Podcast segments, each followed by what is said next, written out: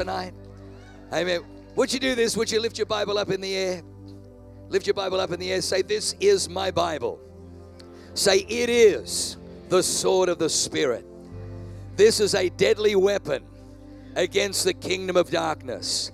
Heavenly Father, tonight, let this go into my heart. Let it flow out of my mouth. God, you said to Joshua to meditate on this book day and night and not let it depart from his mouth. Then he would make his way prosperous and then he would have good success. I thank you that tonight this word sets me apart. This word makes me a deadly weapon for the kingdom of God against the powers of darkness. And tonight I declare I am a warrior for Christ. Amen. Now give someone a, a, Bible high five. Come on, give someone a Bible high five. If they don't have a Bible, give them a Bible thump. That's a church full of Bible thumpers. Amen. Put your hands together for the musicians. Didn't they do a great job? Guys are awesome. Amen. All right, well, I want you to come with me in your Bible. Oh, where's a good place to start? It's all good. It is all good. Tonight we're going to be, uh, let's, well, we may as well start there. Let's start in Matthew again, just for the, uh, the sound guys. Matthew 16. Matthew 16. We're talking about the church tonight. I love the church. Jesus loves the church. Did you know that? Jesus loves the church. Church is his bride. Got to be careful. So many people kind of say negative things about the church, you know I was preaching this morning how you know some people say, well, you know, the church is full of hypocrites, and you know, and the truth is, it's it's well, I'd say it's pretty full of hypocrites. I'm gonna say it's completely full. It's not jam packed full. Just whenever someone says that, just say, you know what, that may be true, but we'll we'll squeeze you in. We'll make room for one more. There's always room for one more. We will we will make we will determinedly determined to put an extra seat out for you the church is full of hypocrites. And some people say, well, you know, I love Jesus, but, you know, not his church. You can't really go through life like that.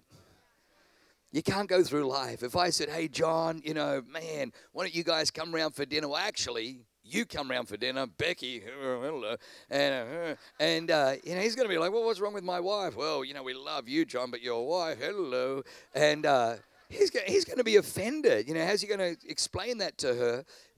the the church is Jesus' bride. And the reason there are imperfections is because we're in it. Maybe if, if we weren't there, she'd be perfect, but she but you know, but he's perfecting us. And what's awesome about Jesus is he loves us with all of our faults. He loves his bride to be with all of her faults, with all of her wrinkles, with all of her blemishes. And the Bible says that he washes us with the with the water of the word that he uses the word.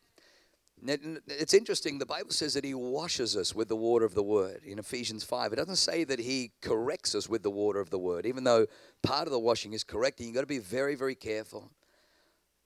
One thing you'll never see in leadership in this church is the, the chauvinistic, misogynist husband who uses the word as a harsh correcting tool over his, over his wife. I've seen it so many times in ministry hate it.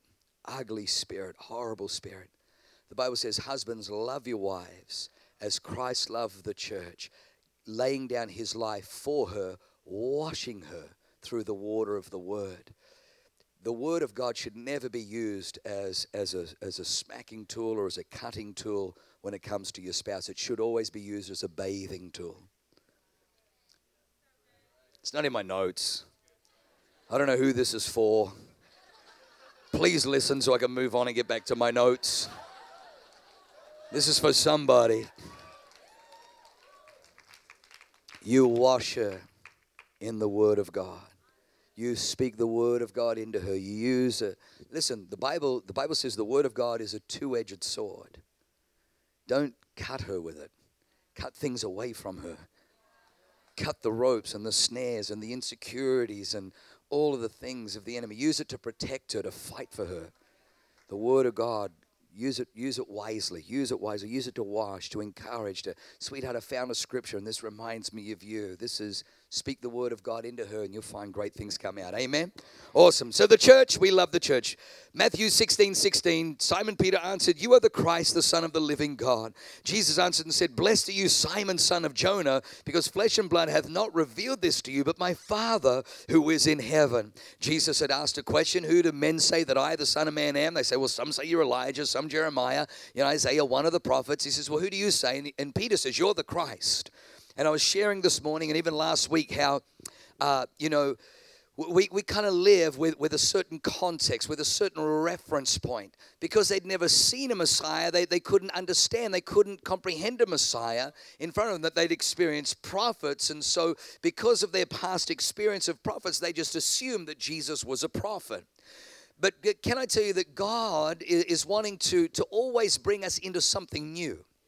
In Isaiah, I think it's 43, God says, Behold, I do a new thing, says the Lord. Uh, it shall spring forth. Shall you not know? God, God is always doing something new. God wants to take you from everything that you've known and He wants to take you into the unknown if you'll let Him, if you trust Him. He, he, took, he took me from dysfunction, from, you know, broken, and He took me into a place where He says, You can have function, you can have wholesomeness, you can have health, you can have healing, you can have success, you, you can have a blessed marriage, you can have a marriage where you don't tolerate each other for the sake of the kids, but you celebrate celebrate one another as an example for the kids, that you love one another, that, that you can actually, you know, grow more and more in love, that you can actually, after 22 years of marriage, think that she's more drop dead gorgeous than when you met her 24 years ago in church. And, you know, you thought, my God, that's the most beautiful thing I've ever seen. You can, 22 years later, still believe that she is just getting better and better, and life is just an adventure with her. I'm telling you, you but you got to be willing to leave the, the known and step into the unknown. It's a hard thing. I found that every time on my journey with God, God says, I want you to go to Bible college. Well, there's this one that's here. God says, No, I want you to go to this one up here. I don't know anybody up there. Exactly. Can you trust me with the unknown? Can you trust me? The, the, the tithe is, is like that. Oh my gosh, I've, I've, I've always just lived, you know, kind of out of my, my budget. I've never, I've never given away to God 10% and trust. God says, Will you trust me with the unknown? Will you step out into the unknown? Will you, will you step out? You know, I'm in a boat with 11 other disciples, but you're telling me to come. I, I don't know like my physics teacher says it's impossible what I'm about to do. But you'll find that if God, if you'll trust God with the unknown, you, you'll experience what you've never experienced before. And so, whether you realize or not, we are all on a journey, and the journey is what the church is all about. And so, so Jesus is called out by Peter. Peter says, You're the Christ, the Son of the living God. And Jesus says to Peter, Man, that's the Holy Spirit. That's God Himself has revealed that to you. Now that you see who I am, do you see you? Now that you're looking at me, now that you recognize that I'm the Christ, now that you're looking directly at me, do you see who you are, Peter? Do you see now in a mirror? Do you see the reflection? You're not Simon. You're not Reed, easily bending, easily shaken by the wind, by the current. Do you see who you are? You're not, you're not Simon. You're Peter. You're a rock. The river has to flow around you. You're a rock. You're solid. You're immovable. As soon as Peter calls Jesus out, Jesus begins to call Peter out. His name is Simon. He was, he was, you know, I said this morning he was baptized Simon, but whatever. He was, uh, you know, he was christened, whatever. He, he was bar mitzvah, whatever, whatever they did. Simon. But Jesus calls out of Reed rock.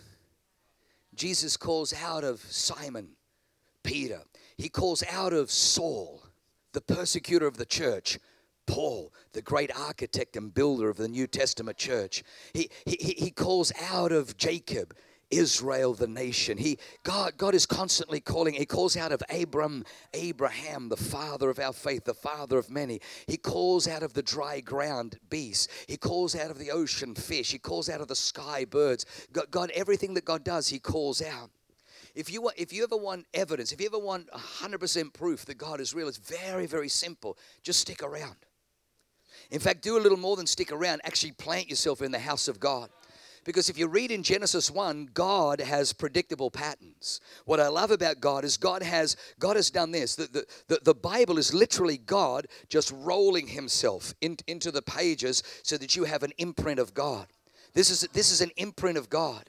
There, there, there, are, there are patterns that you can actually know how God operates and how God thinks. So in Genesis 1, the Bible says, God said, uh, you know, let there be light. God called out of the darkness light, and light came. And then God said, let dry land appear, and dried land stood up out of the out of the waters. And then God said, let the dry ground bring forth herbs and bring forth fruit whose seed is within itself. And and it was so. And then God called out to the ocean and said, let it bring forth teeming with living creatures. And the ocean was filled with living creatures. And then God said, let the sky bring forth, and the sky brought forth. And then and then God said again, then God said, let the, the ground produce cattle and beasts and creeping thing on the earth. Everything that God does, He calls out. God calls out. God calls out. So when He comes to build the church, why do we scratch our heads? I wonder why He came up with the church. The word church comes from two words, uh, uh, well, one word.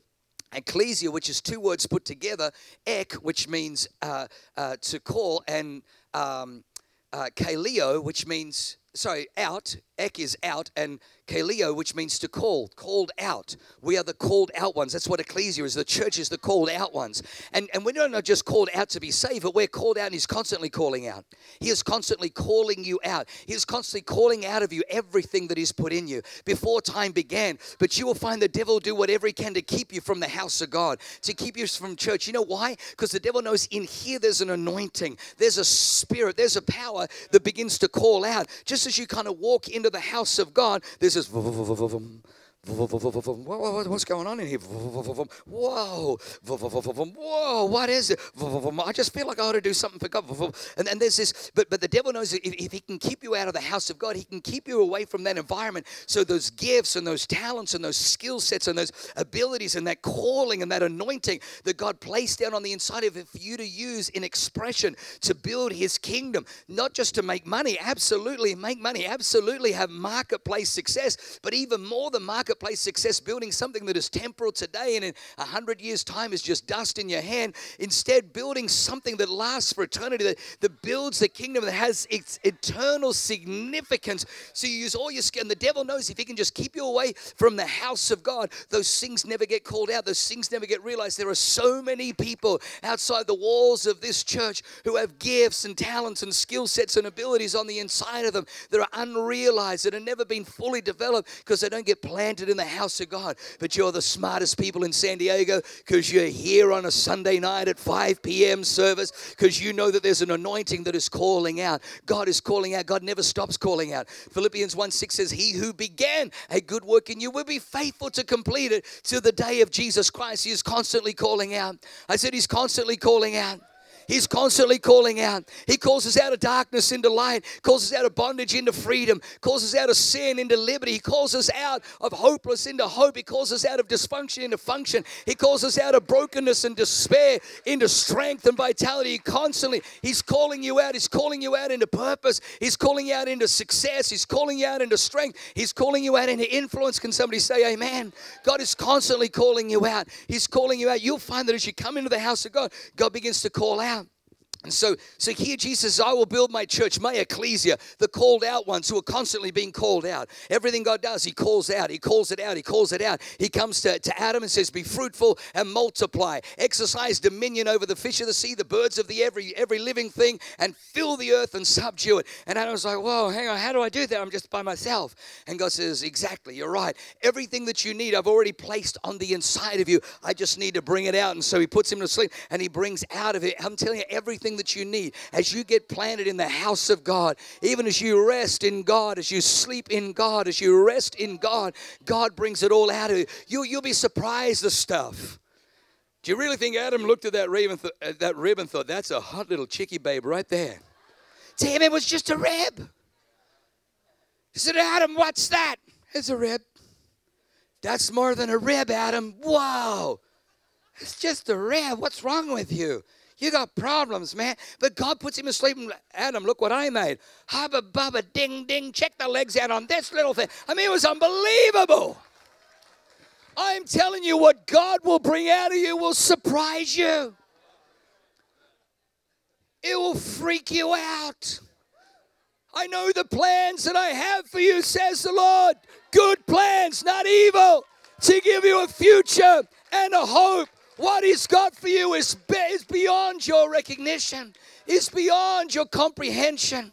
He's got awesome things for you. Watch what He brings out of your life. And so, uh, you know, I want to come to what's a good passage of scripture to come to? Let's have a look. Uh, let's go to let's go to Gideon. I just like the story of Gideon. Judges chapter six. Is this again, we're going to bounce around a little, a little quickly, and then I'm going to. All right, I've got three minutes, and then I'm going to start to prophesy. Why am I in Joshua. All right, Judges, Judges chapter 6, verse 11. Judges chapter 6, verse 11. Now the angel of the Lord came and sat on the terebinth tree which was in Ophrah, which belonged to Joash the Abiezrite, while his son Gideon threshed wheat in a winepress in order to hide it from the Midianites. And the angel of the Lord appeared to him and said to him, The Lord is with you, you mighty man of valor. Now I was preaching on this this morning that God is calling Gideon out of the winepress. He's calling him out of a limited place. He's calling him out. He's calling him out of a confined space. He's calling him out of a place of diminished vision. But more than that, the winepress. The purpose of a winepress is produce wine. He's not producing wine, he's trying to thresh wheat.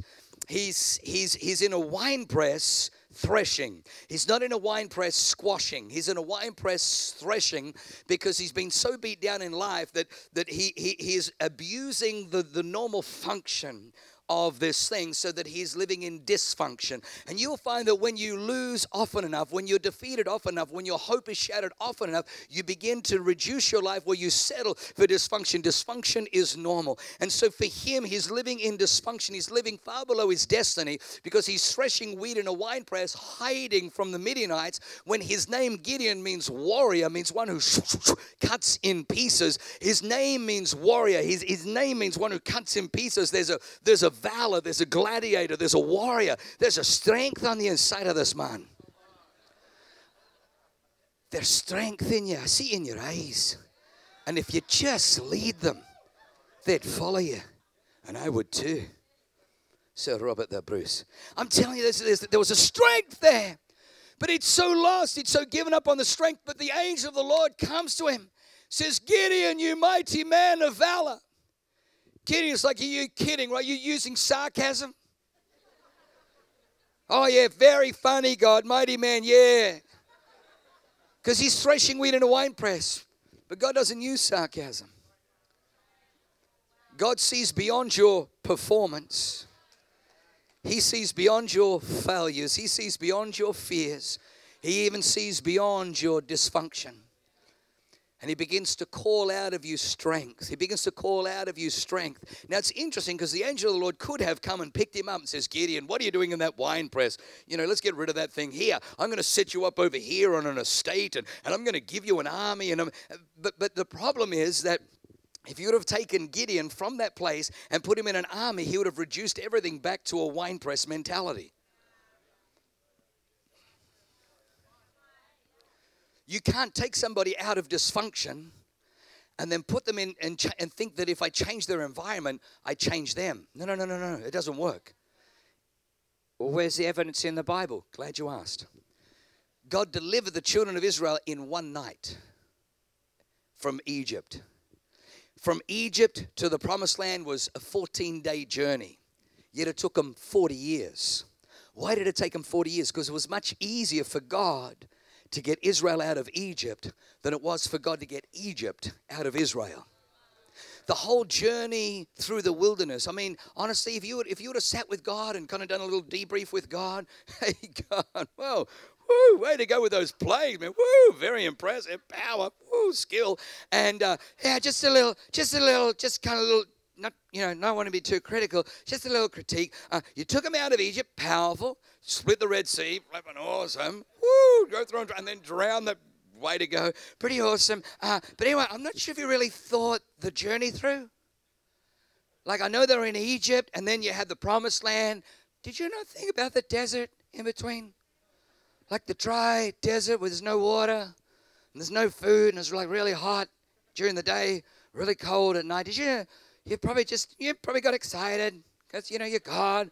You, you know you're proclaiming, I proclaim, I'm going to take you. Yeah, and that's awesome. We love that, but you're so positive. You're so optimistic. You always see the bright side, but there was a little detail here called the, the wilderness experience. And you know, I, I, I don't want to be critical, but there was over 650,000 people that died on the way. Like, did you really think it through? And uh, can I just tell you, God actually did think it through. It wasn't God's, like God's like, oh man, you're right. I was just excited. I was just, you know. No, no, God, God, God knew what He was doing. God knew what He was doing. God, God knew. Listen, listen, listen. This, I'm going somewhere. I hope. God was God was calling them out because we're the called out ones. He was calling them out. He was calling them out of Egypt and bringing them into the promised land. The problem was that in Egypt they were slaves. In Egypt they had a slave. They, they 400 years, 10 generations of slavery. God couldn't just take them out and then supernaturally transfer them into the promised land because what would have happened is they would have taken their slave mentality, they would have taken their domination, being dominated mentality, they would have taken their victim mentality into the promised land. In fact, if you actually read the story in Numbers, when Moses sends the spies out, 10 out of the 12 come back and say, Surely it is, as God said, a good land, a large land, a land flowing with milk and honey. Surely everything God said is true, except it is a land that devours its inhabitants. The people are numerous, the cities are fortified. There are giants in the land. Moreover, we saw the descendants of Anak who like grasshoppers in there, so we're like grasshoppers in there, so we can't take it.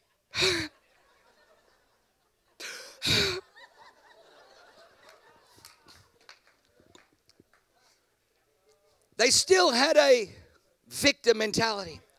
The Bible says that, listen, it's, it's awesome. They came, they, they, they're singing the song of Moses and they're singing the song of Miriam when God opens the Red Sea. They go through, and then the Egyptian army comes in behind. They're all screaming, they're all carrying on. Will you stop screaming? Finally, thank you. And then Moses, and then all and drowns all the Egyptian army. And then they're like, oh, oh, okay, why were we complaining? Let's sing. So they're singing, God is awesome. The horse and the rider, he is overthrown. He's killed the Egyptian. Oh, all Pharaoh's. And they're all singing. And they're all singing, they're singing, yeah, God is awesome. Our God is an awesome God. He reigns from heaven above. His wisdom. God is an awesome God. And, then they come, the Bible says they come to the, to the waters of Marah. Our God is an awesome God. Our God is an Ah, yuck! We can't drink this water. The water's bad. Where is God? We want to go back to Egypt. Why? And they start complaining. They go from singing to whining. So Moses has to, you know, kind of see a cross, and he throws the cross in there, the stick in there, and the tree, and you know, the waters get, and you know, and there are 70, 70 palm trees and 12 wells, and there just happens to be 12 tribes of Israel and 70 elders, a palm tree for every elder, and and uh, you know, 12 wells, you know, one for each tribe, and you know, you can't see God's provision, but it was, but it, it wasn't, it was, it was their mentality. God was taking him through a wilderness journey. God was taking him through a desert because he was trying to undo them and he was trying to get them to see that you don't need flowing rivers and you don't need green grass and fresh livestock. If you have a Jehovah, if you have a provider, don't because it's so easy for us to, to say, as long as I've got provision, I'm as long as I've got my job, as long as I've got my salary, whew, I don't have to trust God. But I am telling you, I am telling you, if you have a if you have a job and a salary, but don't have lose your provider, you ain't got you. You are on. It's it's a very nervous place to live. But if you've got a provider, jobs can come and go. As long as you got Jehovah Jireh, the Lord your provider, sweetheart, you will never lack. You will never you, you have a God who is for you. Hang on. Sometimes your provision will change as long as you got a provider. And God was trying to teach him. He was trying to get a victim mentality out of them and develop a conquering mentality on the inside of them. God can't just take you out of the wine press. The way that He gets you out of the wine press is He begins to call forth strength. He begins to call forth the general on the inside of you, Charles Fuller. He begins to call forth greatness. He begins to call forth strength. And all of a sudden you think of, my God, what am I doing in this tiny little wine press? I, I'm bigger than this. God has got something larger for me. And the wine press ceases to be a place that you are comfortable with. You're thinking, why am I limiting my life? Why am I limiting what God wants to do? God gets you out of your wine press. He gets you out of your dysfunction by calling forth strength, by calling forth greatness, by calling forth valor. The Bible says in uh, Daniel 11 32, Part B, Daniel 11 32b, it says this it says, Those who know their God shall be strong and carry out great exploits. God knows that as you get to know Him, you'll be strong. You'll start carrying out great exploits. And all of a sudden you realize, My God is bigger. Why am I, why am I settling for this? The way that God brings you out is He brings out your strength. He brings out your strength. You know, a little, a little caterpillar goes into a cocoon. Zoe in her um, preschool at the moment, they're, they're studying the transformation of a, of a caterpillar to a butterfly. But the caterpillar goes into a cocoon, but but the wings sprout, and then all of a sudden the cocoon is kind of this place is too small. I can't live in here. And then poof, the cocoon splits and it flies out, becomes a butterfly. That's what God does with you. The devil loves to try and cocoon you. But God knows it's in the cocoon that God brings you forth. It's in the cocoon that God brings you forth. Now, my, my point three that I didn't get to today is God does everything in what I call the secret place or the undercover place or a place of faithfulness. The Bible says in Exodus chapter 3, verse 1, that Moses led the flock of Jethro, his father in law, to the back of the desert when he came to Horeb, the mountain of God. And it was there that a bush catches on fire, and God calls Moses out. God calls Moses out. He calls him out of dysfunction. He calls him out of being a fugitive. He calls him out of being a runaway from Egypt. He calls him out of somebody who's fleeing from his past. He calls him out of mediocrity. He calls him out of just settling. Some people would look at Moses and say, What has Moses got to say? How could God even use Moses? Look at the guy. The guy's 80. He doesn't even have any sheep of his own. He's looking after his father in law's sheep. The guy's a failure. 40 years ago, he murdered someone. He's been running the desert. You know, he just kind of settled. You know, he married Jethro, the pastor. He married the pastor's daughter. And now he just kind of he's just a little sheep herder. God, I think you got the wrong guy. He's not your deliverer. But God sees beyond his occupation. I said, God sees beyond his occupation. God sees beyond his occupation. God sees beyond his transgression. He murdered a guy 40 years. God sees beyond even that. God sees beyond his fleeing. God sees beyond his fear. God sees beyond his insecurity. God sees beyond his failure. And God calls him Moses. Moses. Why does God call him? Because God is ecclesia. God says, I will build my church. I will build my ecclesia. I'm always calling out. I never stop calling out. And I call out of this man. See, see, Moses' mother, she carried him for nine months. It took her nine months to, to bring forth little Moses, but it took God 80 years to bring forth forth the warrior, to bring forth the deliverer, to bring forth the leader out of Moses. I am telling you this God is a God of process. God is a God of process. Moses was processed in the womb. It's called a secret place. God, that's where God processes everything. The, the, the, the caterpillar goes into a secret place, it's a cocoon, and then God brings forth the butterfly out of the cocoon. You have to find your secret place. What is your secret place? I'm so glad you asked. It's called serving. When you serve in the house, when you lay down your life, when you come into the house of God, you'll have a vision, you'll have a dream you'll have a gifting, you'll have a calling. If not, hang around and all, the Holy Spirit will impregnate something. It'll call something forth. But then just because you got a vision, just because you got a dream, doesn't mean you should go after it straight away. Why, why, why not? Because if, if you if you make the dream happen, then my friend, you've got to sustain it with your hand. But I'm telling you, if you will lay your dream down, if you will lay your life down and let God resurrect that thing, ain't nobody can kill it. Because what God brings forth, God sustains. What you bring forth, you got to sustain. Jesus says, unless a grain of wheat falls to the ground and dies, it remains a single seed. But if it falls to the ground and dies, it'll bring forth much fruit. But you know, we, we have the seed. And where, what kind of a seed are we? Hello, what kind of a seed are you? Oh, an apple seed. Okay, yeah, that's pretty cool. Me? I'm an avocado seed. Oh, yeah, from me they make guacamole. Restaurants all through Mexico use me. Me and a little salsa together. Hello. We spice up the party. Oh, yeah, they have whole vineyards that come out of me. I'm an incredible seed. I mean, I don't mean to compare, but look at me, the size of me, compared to you, little apple seed. but I'm telling you, that seed, with all of its potential and guacamole skill sets on the inside, will remain a single seed unless it is willing to fall to the ground. And even if it just falls to the ground and just says, hey, hey, hey, hey, hey, whoa, whoa, whoa, what are you doing? Hey, don't handle me. Hey, hands off the seed. You've actually got to let somebody dig a hole and drop you in it. Hey, what, what, what are you doing? You actually now got to let, hey, don't throw, don't cover me up. No one will see my awesomeness.